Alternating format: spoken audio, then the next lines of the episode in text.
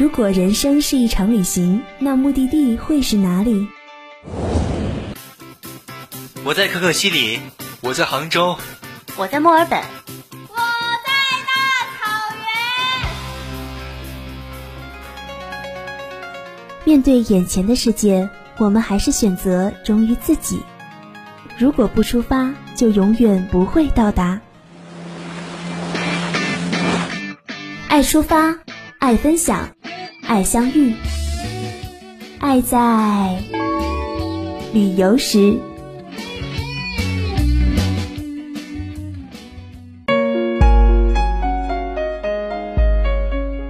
足不出户，让声音带你走过每一道风景。Hello， 大家好，这里依旧是陪你欣赏美丽风景，与你分享旅途故事的爱在旅游时，我是糯米。秋天是一个远足的季节，秋意中透着的那股子怅然情调，很容易挑动人的心弦，让人有种放下一切奔向远方的冲动。所以，秋天是一个旅行的季节，更是一个寻找自我的季节。糯米为大家准备了一些在秋天中更显特别的美景，相信总有一个能够吸引到你。赶紧进入今天的爱在旅游时，看看都有哪些特别的美景吧。循着他人走过的路线，重复前人玩过的花样，这一点都不酷。爱在旅游时，为你打开正确的旅行方式。去雪域高原上看朝圣的面孔，去无人的山顶看璀璨的星空，去浪漫巴黎听唱不完的情歌，翻越万水千山，只为体验最本真的美好。阳光正好，微风不燥，爱在旅游时即刻出发。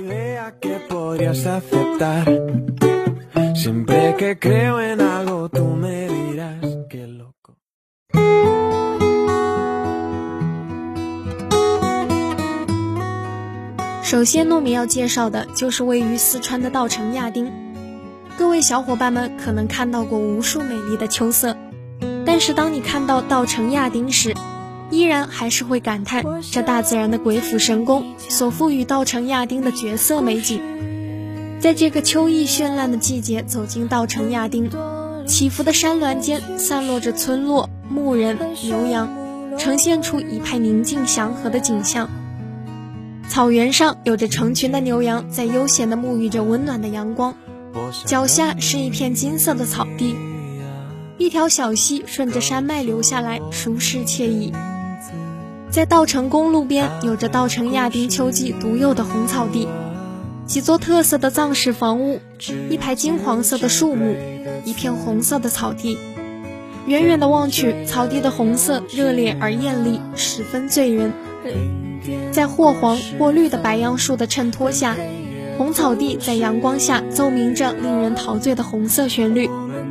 临近11月的世界，四处都是一片深秋的景象，大片的金黄色的草甸，五彩斑斓的彩林，清澈透亮的海子，高大巍峨的雪山，还有那灿烂热烈的红草地，这是属于稻城亚丁秋天的模样，也是值得你去探寻的秋光。多想让你知道我此刻心事，今天的事，明天是否还坚持，你是否还有勇气再说。如果一生只能去一次长白山，那一定要秋天去。在秋天坐上一列开往长白山的绿皮火车，一路上的秋景就像油画一样。这一段铁路穿梭在长白山中，几座雄伟的铁路桥横跨在层林尽染的山间，简直就像是开往金色的秋日时光。列车穿过五彩的山林，窗外仿佛随手可触的油画色彩。一山有四季，十里不同天。进入长白山区，满眼是树木，所有低矮山势的山谷、山坡、山脊飘扬的都是五颜六色的树叶。长白山是树木的家园，也是色彩的王国。秋天透明的艳阳，一温一寒的气候，将满山植物点染得五彩斑斓，仿佛上帝打翻了调色盘。在秋高气爽的季节里，晴天较多，看到天池的几率会比较大。被长白16峰怀抱着的天池，湖水逐渐变凉，也愈发显得幽蓝。从长白山顶往下看，天池的轮廓被勾勒得一清二楚，在阳光的照耀下，水色或深或浅，水雾飘来时又为画面增添了一份惊喜。长白山秋天的美不在秀美，不在沉静，也不在细腻，而在于粗犷和直白，在于美的肆无忌惮。不见往日共度雨连绵，不见月下雨碎身几片，不负雪雨痕，不负光阴，不负沉默不言。虽然很少有人会将东北和秋天的旅行联系在一起，但是当你体会到大兴安岭的秋天，我相信各位小伙伴也一定会和糯米一样喜欢上这华丽的无人区。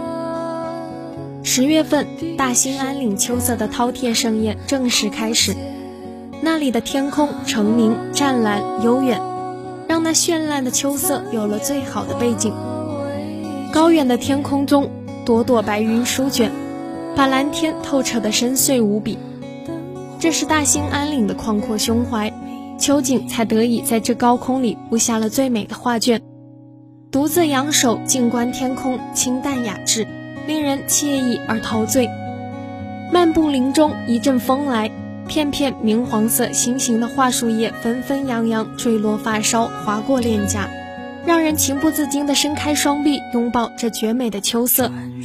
挺拔的落叶松一排排一片片笔直威严地站着，它的树枝就像被大自然修剪过，紧紧抓住树干，远远地望去，就像在向你招手，去赴这一场盛宴秋收过后的大地。美丽的稻城亚丁，神秘的长白山，广阔的大兴安岭，都是令人向往的存在。好了，今天的美景部分就告一段落，接下来让我们进一段音乐，音乐过后就是我们的旅行小攻略了，不要走开，待会儿精彩继续。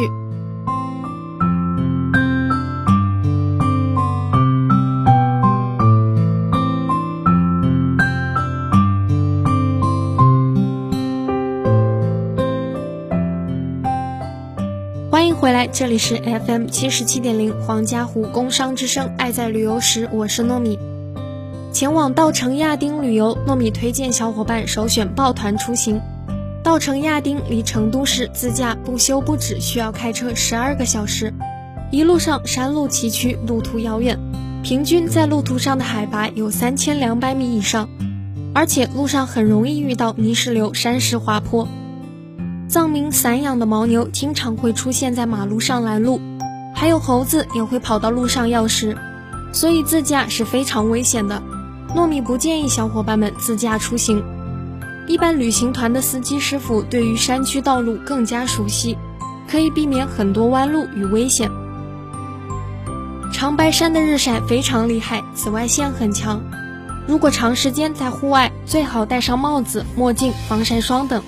现在去到长白山的话，山顶寒风凛冽，温度能达到零下40度，所以防风防寒一定是要的，羽绒服、帽子、围巾、手套缺一不可。另外，山上的积雪很厚，防滑的雪地鞋、雪套、墨镜也是必要的。对于长白山，糯米建议的旅行天数是2到3天，一般来说长白山景区需要2天，周边小镇或者是度假区再安排1天即可。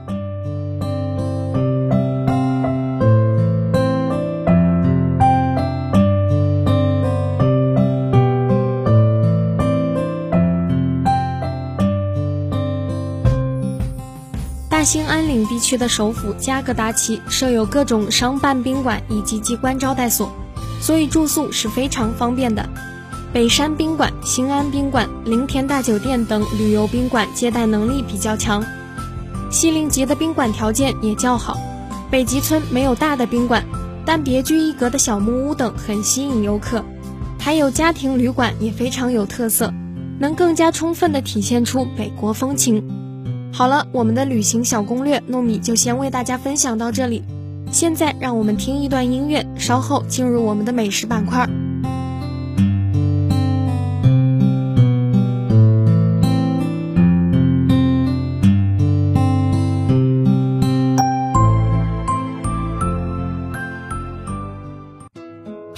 Hey Siri， 附近有什么好吃的？我好像不明白。你不明白，我们来告诉你：兰州牛肉面、重庆火锅、贵州辣子鸡、贵阳肠旺面、台湾蚵仔煎、开泥酸汤鱼、天津狗不理包子，还有东北大乱炖。菊花炒酸菜。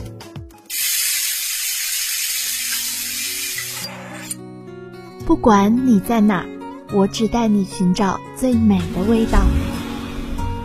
爱在旅游时用声音带你走出美食地图，让嘴巴知道你来过。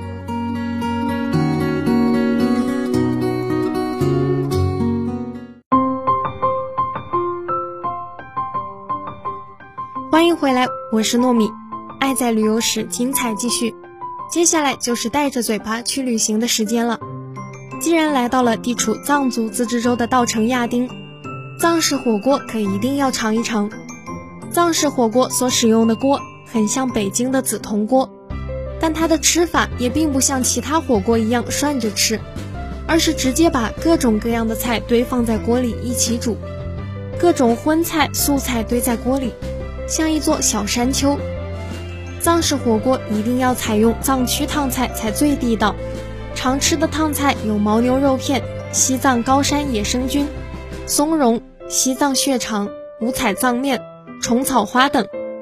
火锅的汤底色泽清亮，微微泛着奶白色，这是因为汤底是用牦牛骨头熬制，用慢火熬，在熬制的过程中不断去掉表面的浮油，这才保证汤的色泽清亮和味道可口。藏式火锅的独特之处就在于肉质柔韧带鲜，非常爽口。藏式火锅都是清汤的，如果你喜欢吃辣，可以蘸藏式辣酱，根据个人口味调味，然后盛上一勺乳白的热汤，将所有材料搅拌均匀，就可以进口开锅大吃一顿。等到锅内的汤滚沸之后，夹上一筷子，由着菜的香气掺入浓郁的牦牛骨汤中，香气四溢，蘸上些许调料放入嘴里，非常爽口，让人久久回味，不能忘怀。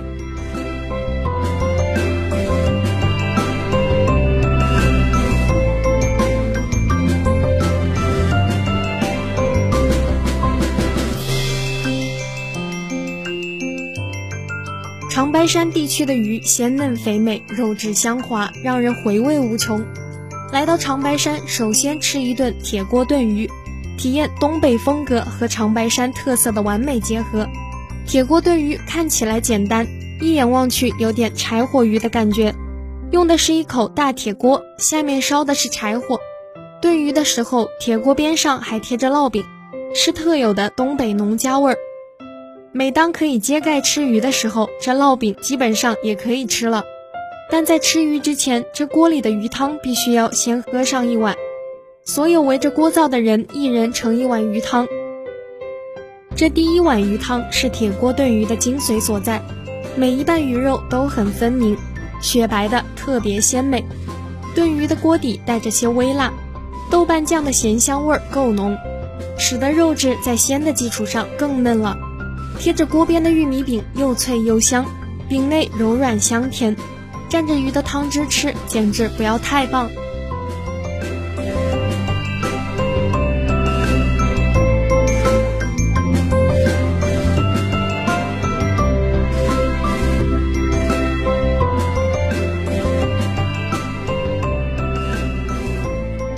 来到大兴安岭，可一定要尝一尝锅包肉，它是每个东北孩子心中关于故乡的回忆。锅包肉的做法很简单，猪里脊切成不厚不薄的肉片，裹上鸡蛋液，蘸上淀粉，下锅炸至金黄，捞上来倒入番茄酱、糖、盐，勾好的芡中拌炒片刻，就可以端盘上桌了。味道偏酸甜，一口咬下去，满嘴的酱汁，炸得酥脆的里脊肉裹在浓厚的番茄酱里，形成无比奇妙的口感，味道浓厚，口感厚实，热气腾腾。此时浇汁浓稠但不起糊，猪肉干脆而不皮糯。还有一种锅包肉叫老式锅包肉，也叫原味锅包肉，只用白醋和白糖，所以老式锅包肉呈淡淡的焦黄色，肉片上还会带一点褐色的焦糊点。另外配菜也颇有讲究，只用香菜、大葱、胡萝卜等来点缀，趁热的时候吃下去，口感相比辽版锅包肉更为焦酥，而牙齿透过最外层的那层酥皮后，又能感受到里面肉的酥软，一口咬下去，酸、甜、肉香味全部充盈在唇齿之间。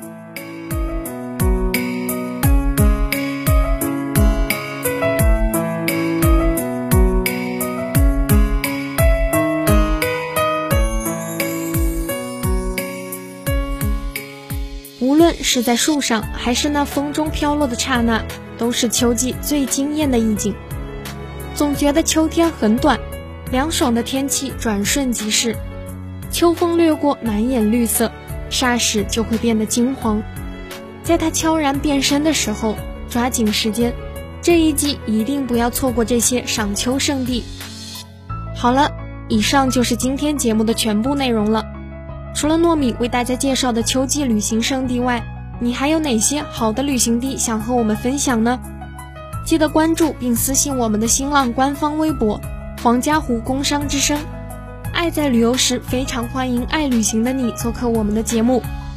那今天的节目到这里就和大家说再见了，我是糯米，爱在旅游时与你相约下周三，我们不见不散。